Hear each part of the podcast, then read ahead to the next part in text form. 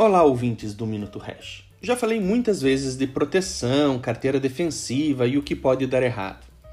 Vamos falar do outro lado da moeda, de ganhar dinheiro. Antes de começar, quero deixar claro que todo investimento possui riscos e nem todos os ativos são para todos. Dito isso, vamos lá. Uma característica importante a se buscar é por ativos que apresentem assimetria de riscos. O que isso significa?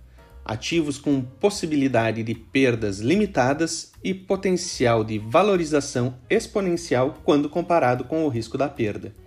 Vamos pegar o Hash 5, por exemplo. O risco de perda é limitado ao valor investido, enquanto o potencial de valorização é ilimitado. Tá aí uma bela simetria de riscos. Aliás, vale a comparação o Hash 5 tem performado melhor que fundos, ETFs ou carteiras recomendadas por ditos especialistas quando o assunto é Bitcoin ou criptomoedas.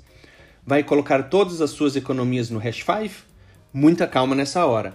Por mais que a probabilidade seja pequena, você tem o risco de perder o valor investido. E se o valor investido for tudo, aí já viu, né? Isso vale para o Hash 5 ou qualquer outro produto do mercado.